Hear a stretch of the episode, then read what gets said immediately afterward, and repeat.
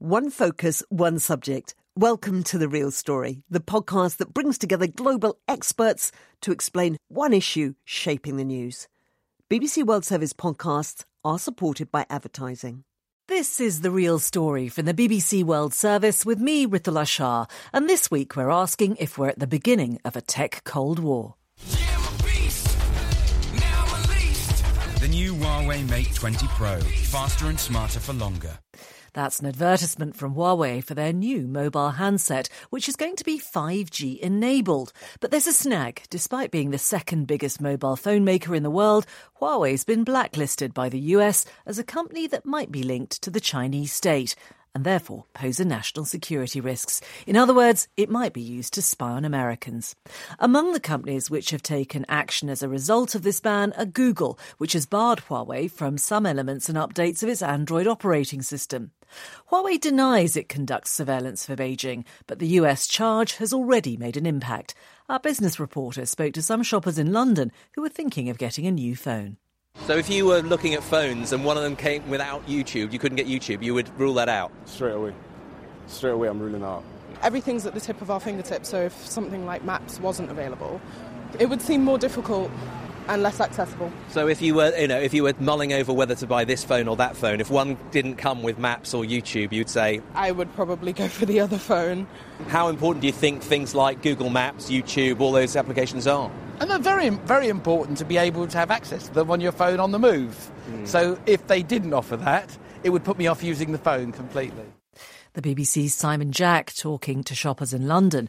Huawei insists the US action is a temporary setback. It's stockpiled microchips and other essential parts. Its founder, Ren Zhengfei, told the US not to underestimate its resilience. Maybe some of our lower end products on the periphery might easily be hurt. They will be knocked out of the market sooner or later, and we didn't do much preparation for this. And some of these things might be affected. But our most advanced products will not be affected. At least our 5G technology won't be affected. And not only will it not be affected, but after two or three years, no one will be able to catch up with it. But the long term implications could be severe for all sides. The UK based chip designer ARM or ARM is reported to have told staff to suspend business with Huawei because its designs contain US origin technology. Similar news came from Japan's Panasonic, and it might get worse. Last year, Huawei released a list of its core suppliers, and it included 33 US companies. So could this rising suspicion and severing of commercial ties result in the rise of two disconnected internets? Is this the beginning of a new tech Cold War? I was joined by four guests who've been watching these developments from their unique points of view, and I think you'll find their insights as interesting as I did. Wendy Tang is a tech reporter based in Beijing. She was in our studio there.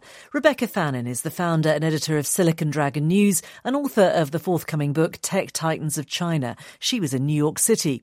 From Boston, I was joined by Brianna Wu, a software developer and cybersecurity expert and a Democratic candidate for Congress in the 2020 elections in the US. And from Stockholm, I was joined by Dominique Lazanski, an expert on internet governance and cybersecurity policy. And I began by a first question to all of the panel, starting with Wendy Tang. What's the single biggest danger of this dispute escalating? I wasn't thinking so much about the danger of the escalation. I was thinking about who would hurt the most. I would actually think that the consumers would probably hurt the most in terms of limiting options of choosing products and as the earlier reports that you had there saying that um, some consumers are not choosing a Huawei phone because it does not have Google Maps and YouTube's anymore. So I think in this sense, consumers are suffer the most. Okay, consumers are, are one element of this. Rebecca Fannin, what do you think could be the biggest danger of this dispute? I think the biggest danger is that the tech world could separate into two distinct, mutually exclusive technological spheres, and that we'll have this digital iron curtain that will continue on. Uh, we already do see a separation of these two tech worlds where Google, Facebook, Twitter are blocked in China, and now the U.S. is blocking China products and China supplies. So I think that this could escalate. Brianna Wu? I agree with all of that. And I just want to add worst case scenario, not only do we have balkanization of the internet, but we see um, right now eight out of 10 of the most valuable companies in America are tech companies. And if we have a full out cold technology war, we could see America's economy seriously be damaged, and China could develop their own operating system, which could take over a large part of the market. So, this is a very serious situation. Dominique Lazanski, quite a lot to worry about already. What, what would you like to add to that? Yeah, just adding to that, I agree. I think um, the the concern is the lack of competition and the and the lack of sort of diversity of the tech ecosystem that adds to uh, you know adds to a lot of competition, adds to innovation, and as noted, is already starting to balkanize.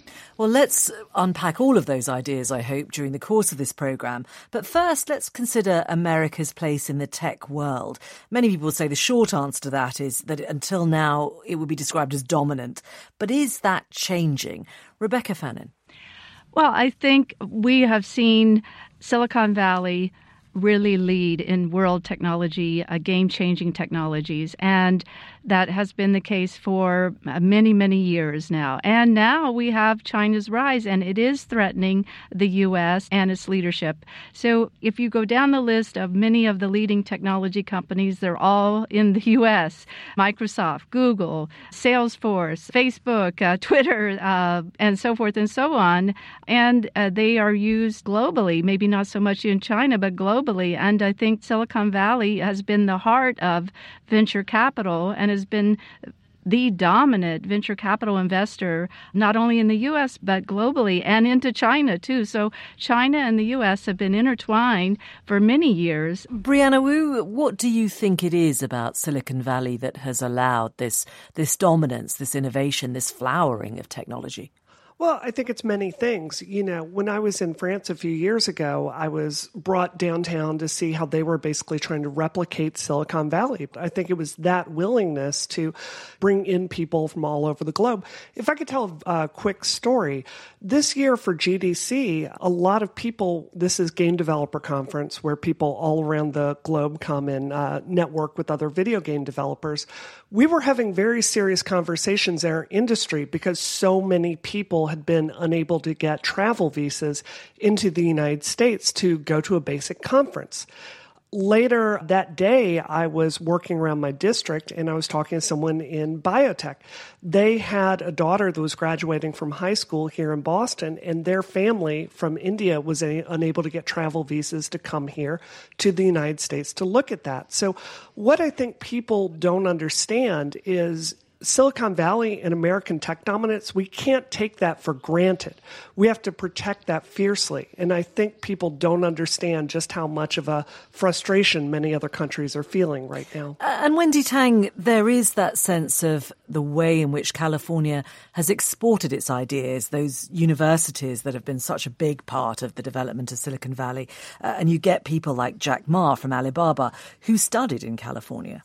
Yeah, actually, the first wave of um, Chinese entrepreneurs, a lot of them have studied abroad and learned from universities in the US or in Europe, and then they return to China to build their businesses empire.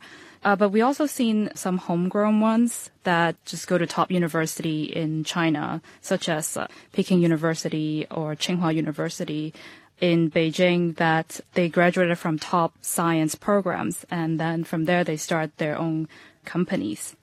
Uh, and Dominique Lazanski, if you think about why the US has dominated the tech industry, what, what would you look to?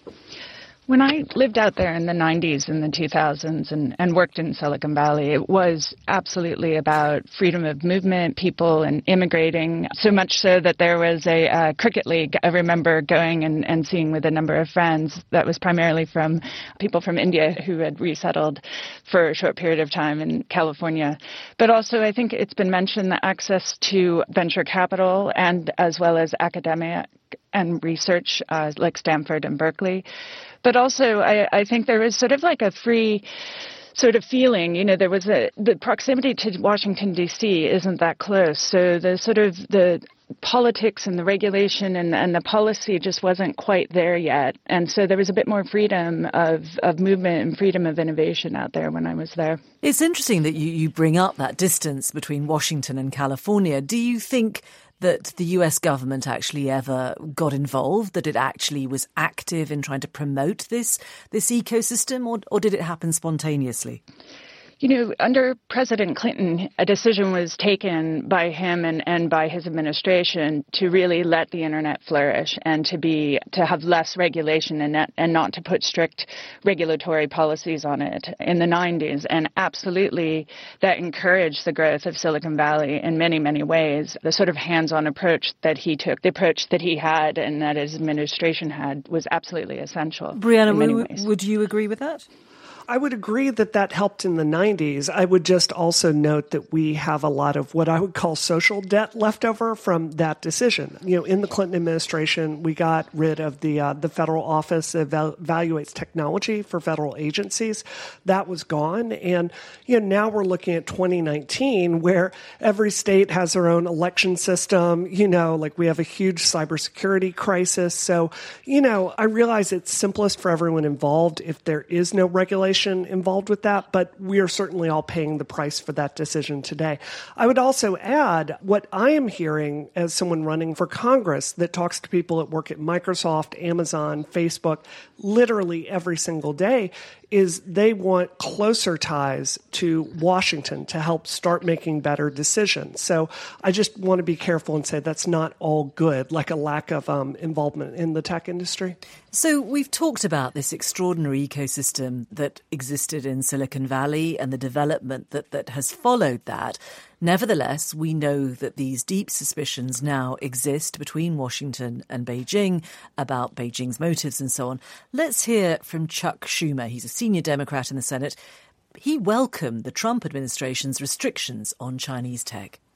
Huawei and other Chinese telecom companies pose a national threat to the security of the United States. Their technology could allow China to spy on Americans, steal their data, and otherwise conduct espionage. But it's also, there's another point. China has taken advantage of us. There's a huge consensus now in America that that has happened. And one of the main ways they take advantage is they don't let our companies that have top line products sell them in China, except under restrictions that make it almost impossible for them to do it. Our major tech companies are excluded from China. But China, at the same time, can sell anything it wants here. Wendy Tang, a number of accusations there, but how is that perception of China, its role in the tech world, perceived in China, that view that there is in America? I would say that America also spy on their own citizens. That revelation that came out a few years ago by Edward Snowden, that they were using their own technology to survey not only their citizens, but also their enemies as well. So that hasn't been discussed much in this debate of China spying on, um, you mean using their technology spying on others. And, um, and is there a sense what, of pride in yeah. companies like Huawei? There is, absolutely. Huawei is a national pride here in China because it is one of the first Chinese technology companies that have achieved international success in terms of selling their telecommunications equipment abroad.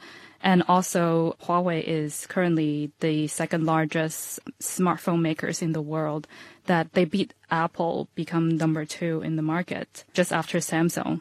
Which shows their strength. So, Rebecca Fannin, if you're thinking about uh, China and tech more broadly, where would you say that China is actually leading the way? China is leading the way in anything to do with mobile the number of mobile internet users, the super apps that are so pervasive in China's society today, where you have an Uber like mobile app that you can basically run your life off of. You pay by mobile, you book restaurants, you book theater, you get uh, deliveries. This super app uh, system is something that has been developed in China and now is being copied in other parts of the world. I think that this has been a trend that China is leading in business models now that are being copied in the West. For instance, WeChat as a messaging system and the whole privacy of groups within WeChat. This is something that Facebook has, you know, is taking uh, some lessons from. And for Xiaomi, this, the smartphone maker from China, Apple is now taking a lesson from the uh, revenue generation of mini apps and paid subscription services on Xiaomi phones and really baking that into the system much more than it had in the past. And so, so we are seeing a number of these business models being copied, which was not the case about 10 years ago where China was copying the Western models. So Brianna Wu moving away from that stereotype of being an imitator, instead becoming an innovator. But how has China got there? Do you uh, actually support the idea or agree with the idea that perhaps some of this is just simply by, by stealing ideas, stealing IP, stealing top secret research that's been done in the West? I think that's such a great question. And I, I feel like I have somewhat of a unique perspective on this. You know, I'm a, a, a, white, like natively born American, and I married into a family where my father in law immigrated here from China, and my husband is American born Chinese. So what I've seen there is that there's a real disconnect between what I think many Americans think and what people who have spent time in China think, where there's a that pride with Huawei. There's a real sense that Americans can't compete on a fair playing field with Huawei, so we're kind of choosing to have government intervene. I want to come back though to something you were talking about with that Chuck Schumer clip and him basically accusing uh, Huawei of having the capacity to spy on the United States. I think Americans forget the FBI literally just two years ago tried to bring a case against Apple to force a back door into the iPhone. It was with the terrorism case in the mass shooting, and the FBI actually wanted to mandate that they would have permission to go into anyone's phone, to reverse engineer it, to read every message, to read everything on that phone, breaking the encryption. So I just want to point out that what we are accusing China of possibly doing, America is absolutely trying to do. But Dominic Lazanski, is there a difference between our spies and absolutely. their spies, which is how Washington would perhaps categorize it?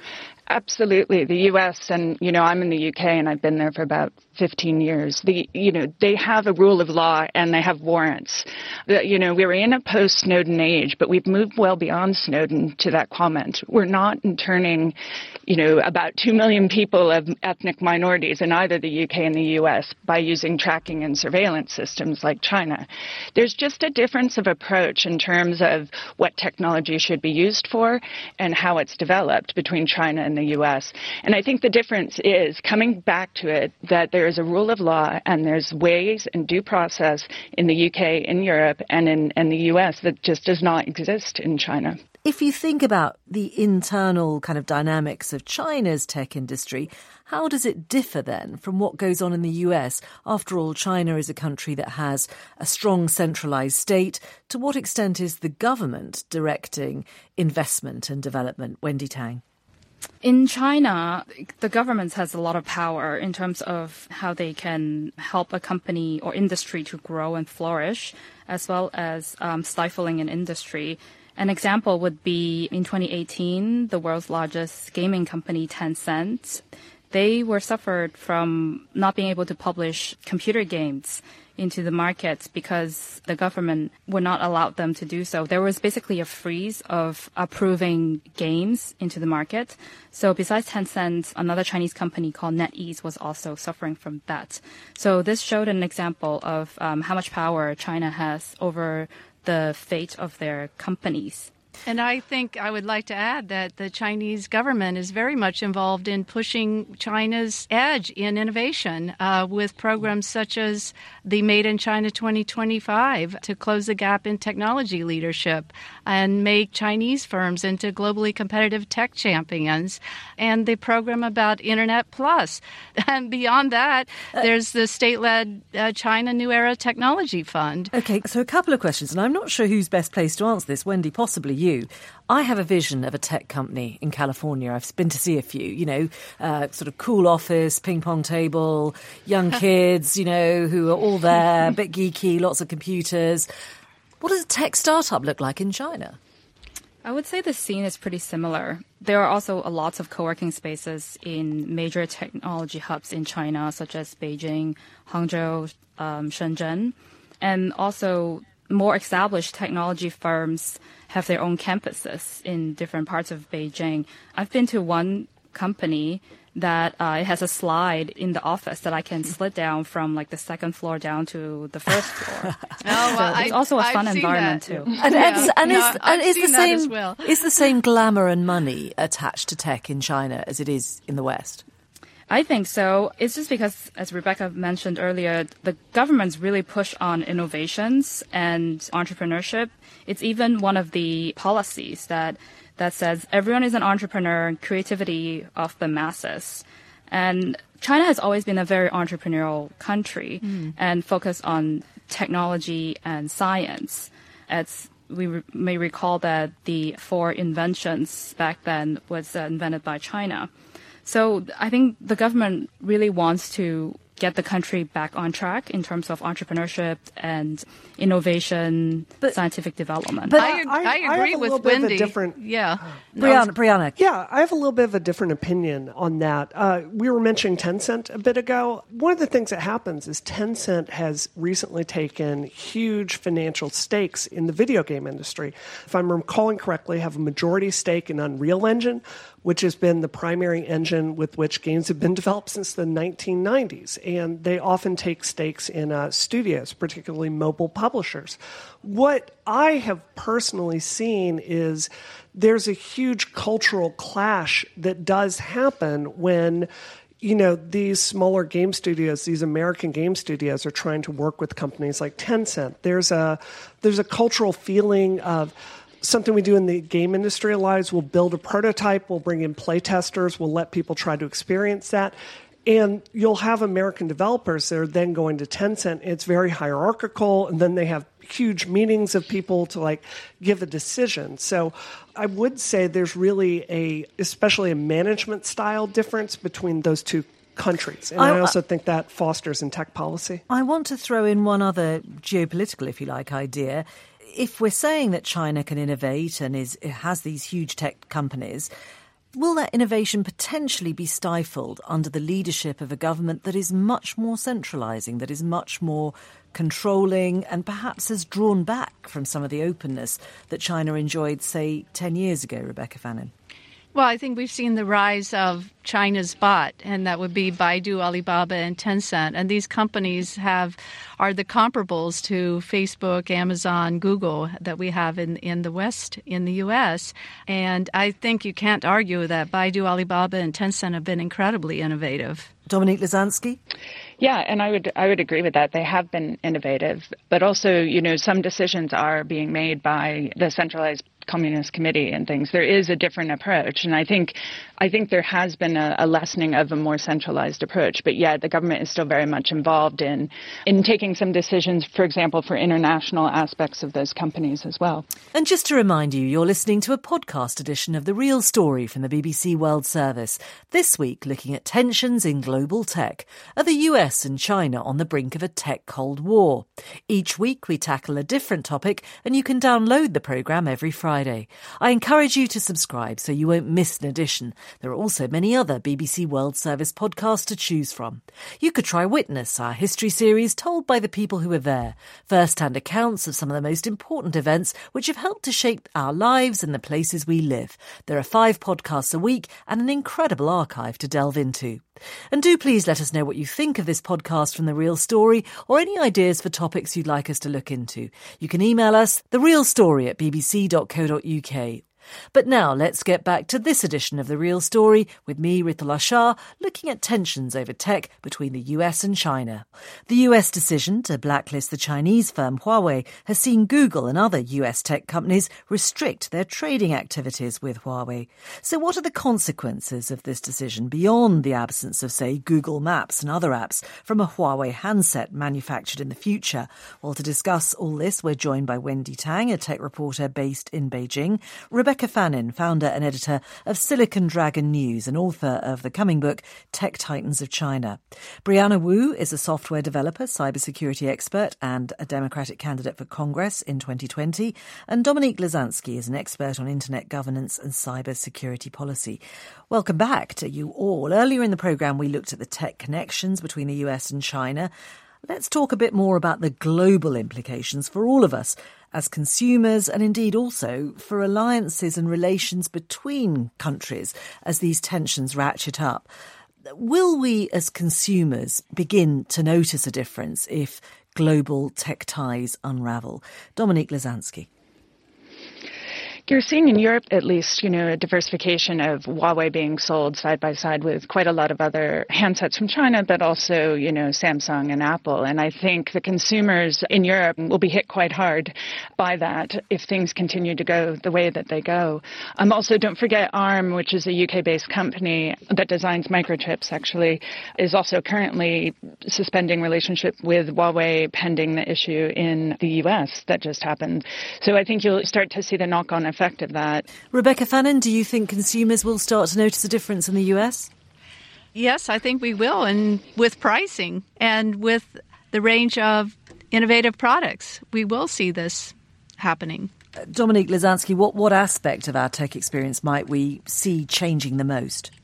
I think, you know, it's consumer choice, honestly. Like I was saying here, um, Huawei has stores in a lot of countries in Eastern Europe. I was uh, in Prague recently, and, and there's a shop there. And so you know, a handset like Apple or Samsung is much more expensive than a Huawei handset. And I think the, the ability and the choice to have those options will go away. But then again, don't forget if Google continues to not give the license for Android to allow YouTube and other things to take place, I mean, you'll just see people choosing the same handset and not choosing Huawei. Wendy Tang, presumably in, in China, there would be the most marked difference, perhaps.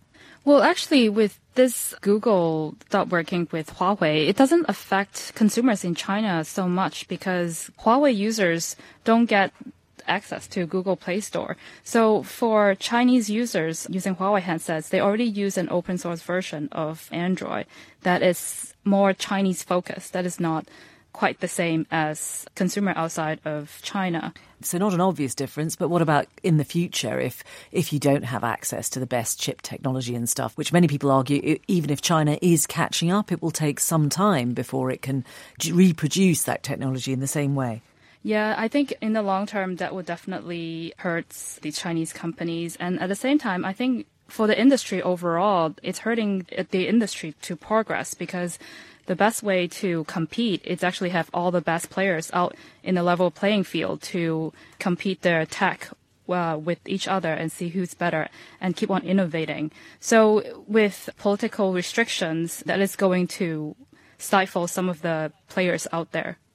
Brianna Wu, competition clearly has been important to innovation, but as these walls go up, Will the experience of tech then really depend on where we live and which relationships which countries have? So, if you're in Africa, say, where there is a big Chinese presence, will your experience of tech perhaps be rather different than if you're in Europe or the United States?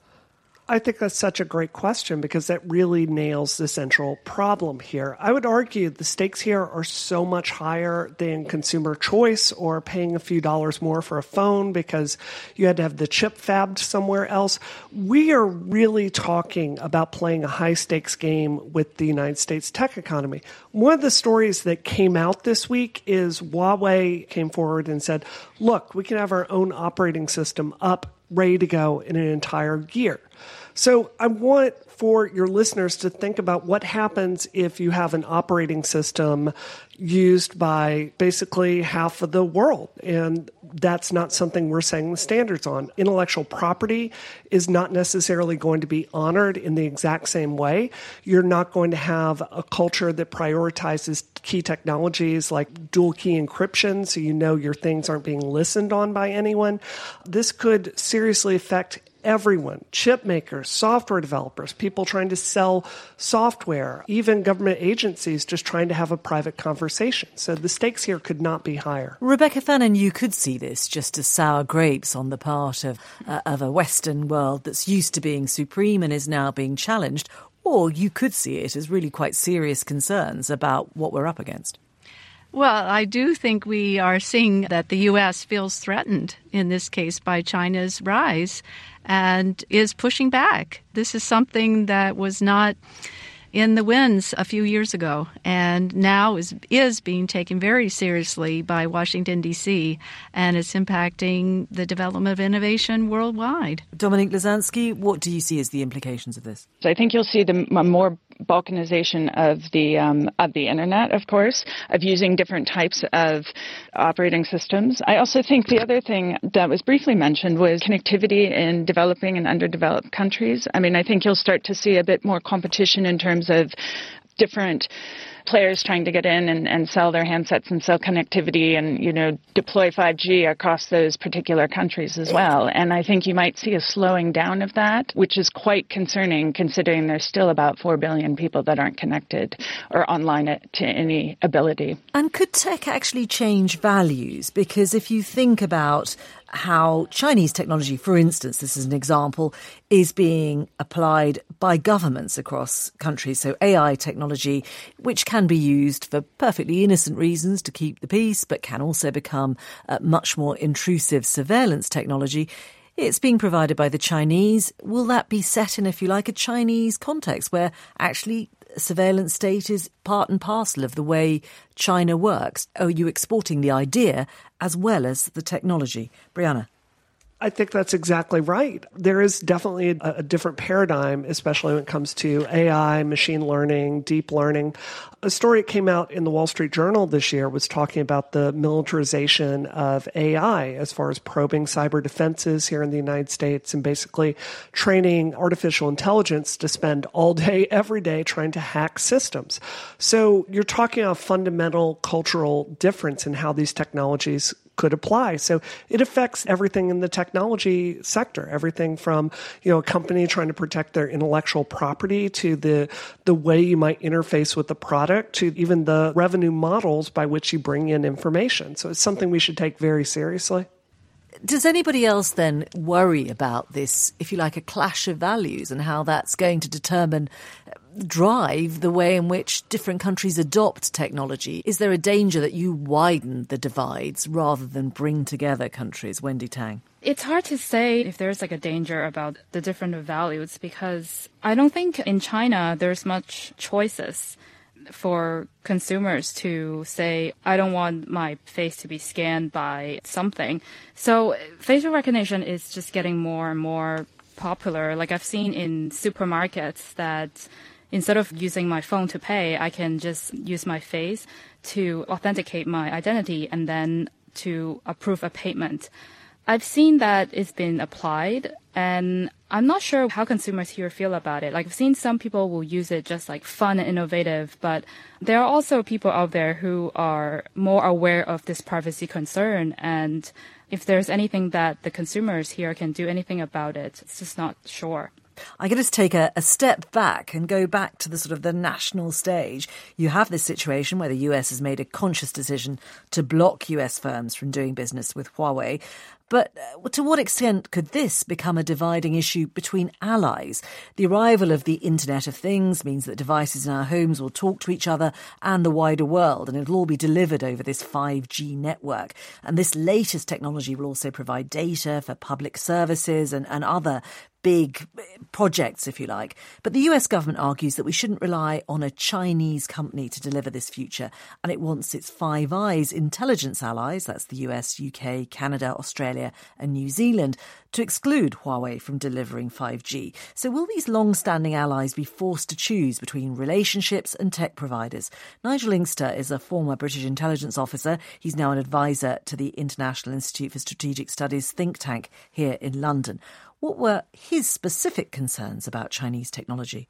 I think what's happened at the moment is, and this is certainly true in the United States, is that the debate is increasingly focusing on what are the risks in extreme situations. And I think there are three points that I would highlight here. Firstly, the US policy community generally was slow to wake up to the implications of 5G as something that is not an incremental improvement but represents a step change. Secondly, some months ago, the Australian intelligence community undertook an exercise looking at the potential vulnerabilities that Australia might face with 5G in a kind of extreme situation, some kind of confrontational relationship with China. And the conclusions that they reached in that situation were this would be very problematic because of the enormously greater attack surface that 5G presented.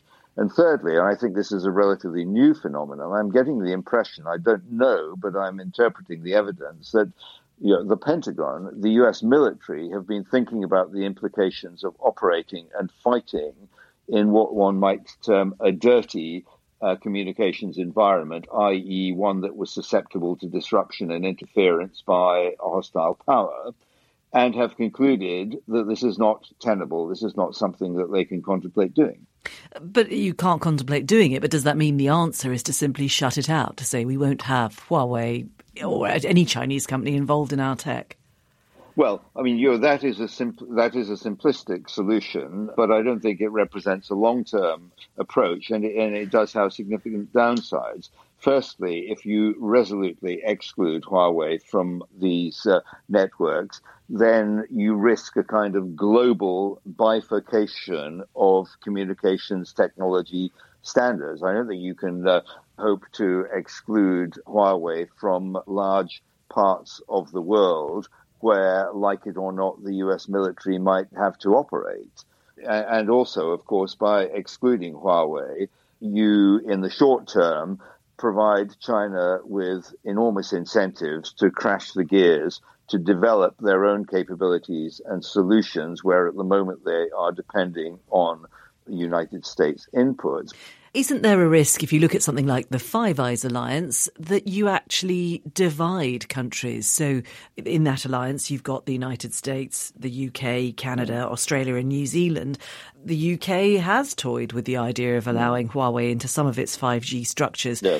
Do you end up dividing alliances like that? Could it pose, could these differences of opinion, differences of approach actually prove to be a, a geostrategic threat in an unexpected way, perhaps? Well, I think that China would like to break up the Five Eyes relationship because China is inherently opposed to any kind of alliance relationship which could be directed uh, against China. I mean, my guess, and it is only a guess, is that if it comes to a political decision, I, I would assume that uh, probably the Five Eyes community would stick to America but that would uh, carry with it uh, significant costs. But an audience listening to this programme around the world might point the finger and say, well, hang on a minute. There's plenty of evidence now to suggest that Silicon Valley often has hmm. motives that uh, are, are, less than honourable, that have been shown to be uh, yeah. undermining Western principles and Western values. Yes. Who should we trust? Well, I think it's a very good question. And the problem is that this is a technology that has uh, evolved very rapidly and uh, has created facts on the ground before it's possible to have an informed public debate. A good example is the issue with Amazon and the sale of facial recognition uh, technology to law enforcement services. I agree with Amazon that you can't stop the evolution of technology because it might be applied for malign purposes, but I think in some areas there is a need to press the pause button until an informed public debate can be had. And I think there is starting to be a climate of opinion within Washington uh, and more generally that uh, shares this view. That's former British intelligence officer Nigel Inkster.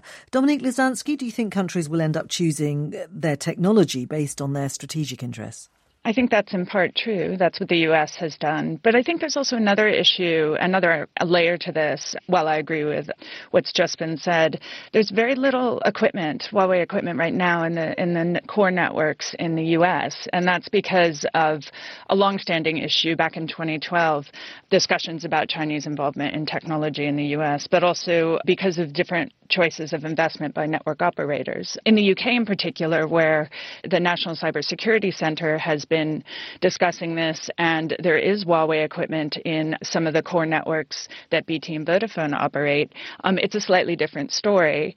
There is also a testing facility that Huawei's equipment and software is tested as well in the UK.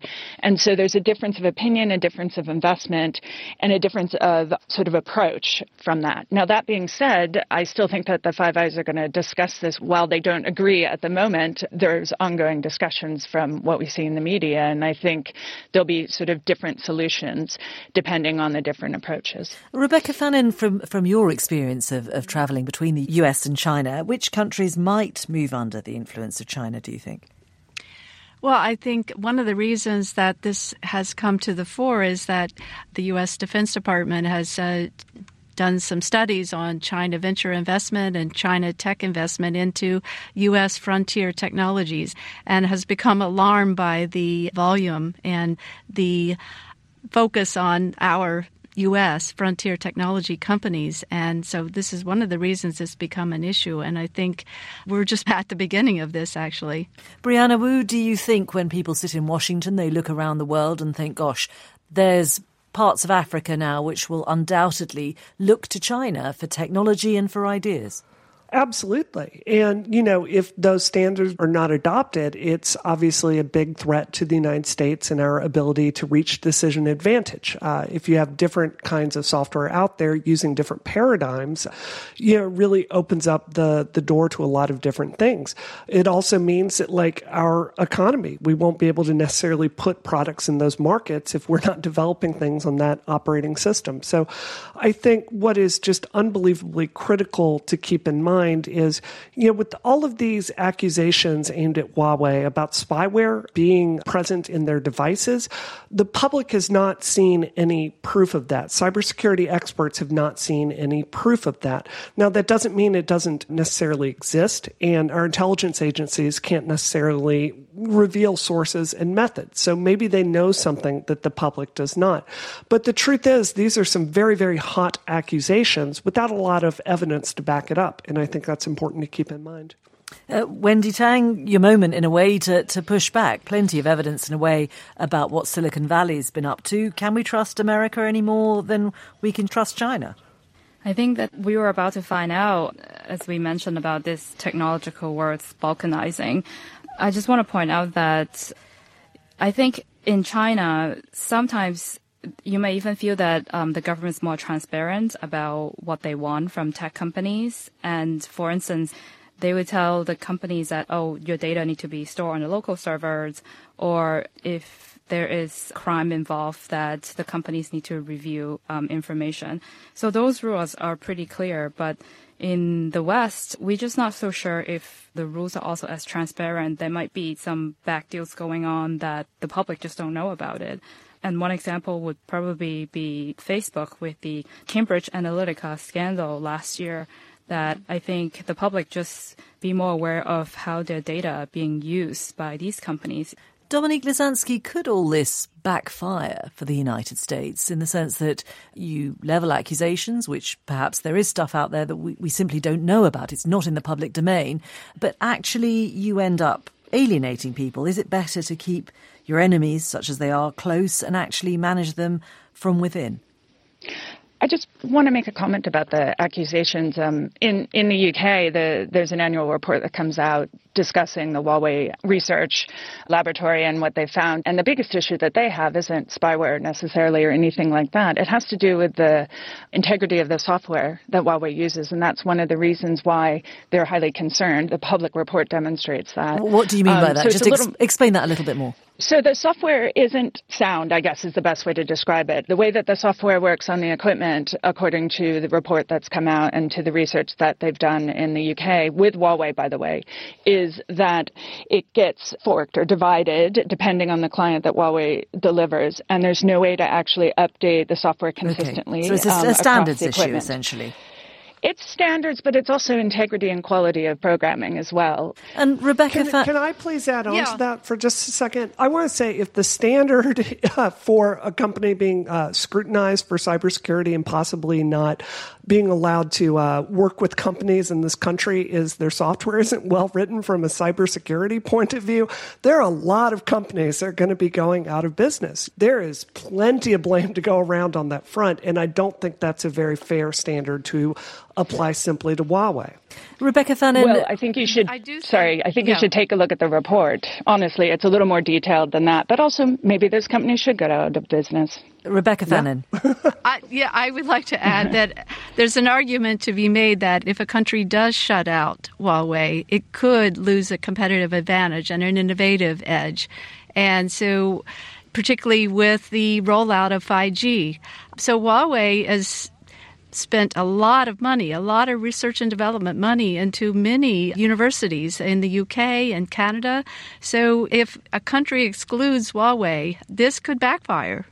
At the beginning of this, I posed this as a sort of a potentially a new Cold War, but actually is a better comparison with the space race. The idea that you have these two global superpowers that are trying to outdo each other. But rather than just states being involved, there are also companies too. I wonder if that's a better characterization, Brianna Wu. No, I think the space race was more like one country doing its own thing and another one both competing for the same goal. Here, I think it's two different, it's a clash of cultures, basically, with very different goals, very different approaches, very different levels of comfort regarding privacy and, you know, cybersecurity. And it's kind of a zero sum game, right? Like if one wins, another one loses. So I think the Cold War is probably the best analogy here. But in which case, though, Wendy Tang, could 5G tip the balance of power? Because, for example, Huawei owns about 10% of essential 5G patents. Does that matter? I think it does. And I think it's still too early to tell who is having a lead in this 5G race. And plus, there are other players out there too. But we should just wait and see. No obvious answer there. What do you think, Rebecca Fannin? Well, Huawei certainly has an advantage in innovation, and uh, Huawei is the number one patent uh, filer for you know new innovations. It's number one in the world. It's number one in R and D spending. So you cannot argue with Huawei's strength. I think we've all agreed that there are massive ties, there is a huge exchange of information and ideas. So, is there really only a negative outcome from what we're seeing uh, happening in the last few weeks and days and these the way in which this rivalry is potentially building walls? Dominique Lazanski. I think I'm fairly optimistic. You have Nokia and Ericsson, of course, in 5G. You have Huawei and you have others. I think one of the good outcomes to this is that this discussion is happening now on a global level. For years, I've seen China and Russia and allies on the West, you know, the two different groups of, of ideological differences, I guess, with technology, argue and debate in the UN and international organizations, but no one took notice of it. And now I think we're having a bigger debate and bigger decision on what kind of technology and what kind of ideology do we want for the internet and connectivity of the future. Do we want a centralized one like the like China has, or do we want something that's a little more decentralized like we have in the West? Wendy Tang, do you take heart from the conversation, or is, in a sense, is the only way down from here because you're not going to have the cooperation levels that we've enjoyed in the past, perhaps? Sometimes when we talk about technology innovation, it's not really comparing about the tech. Sometimes it's actually talking about politics and cultural differences and values. And once all these different factors are involved talking about technology, it's just become a really complicated subject. And ideally, I would like to see a world that companies, regardless of their origin, they would be working together using technology to solve world pressing issues instead of just competing with one another. But unfortunately, that's not really what the real world is happening right now. Rebecca Fannin, what would be the positive thing that you would try to draw from what is clearly an escalating row? Well, it's hard to find the positive uh, right now, but the U.S. could backtrack. There could be a pause in this. I think emotions are so high right now that um, you know, maybe a pause would be a good idea. Brianna Wu, have we, have we passed the peak of cooperation? Is it downhill from here? Oh goodness, no. I, I I don't think so at all. I think there's really been a cultural moment, right? Like I'm I'm a software engineer and I'm running for United States Congress, and what I'm seeing is a lot of support for people from our industry getting involved with government policy. A great example last year, Microsoft, Microsoft's legal blog came forward and they took a very hard stand against the NSA stockpiling uh, zero day vulnerabilities, basically the ability to hack into systems and kind of uh, exploit something without telling people about it. We're seeing a kind of um, renaissance almost from people in the tech industry that if we don't take action, if we don't get involved with policy, if we're not proactive and have more of a say about how the things we build and the things we love are used, that we're not going to be comfortable with the outcome. So I think it's concerning right now, but I also think we're having a conversation that is fundamentally going to right this ship. And on that positive note, I'm going to bring this conversation to a close. Uh, Brianna Wu, Dominic Lazanski, Rebecca Fannin, Wendy Tang, thank you all very much. From me and the whole team, that's the real story for this week. Thank you for listening.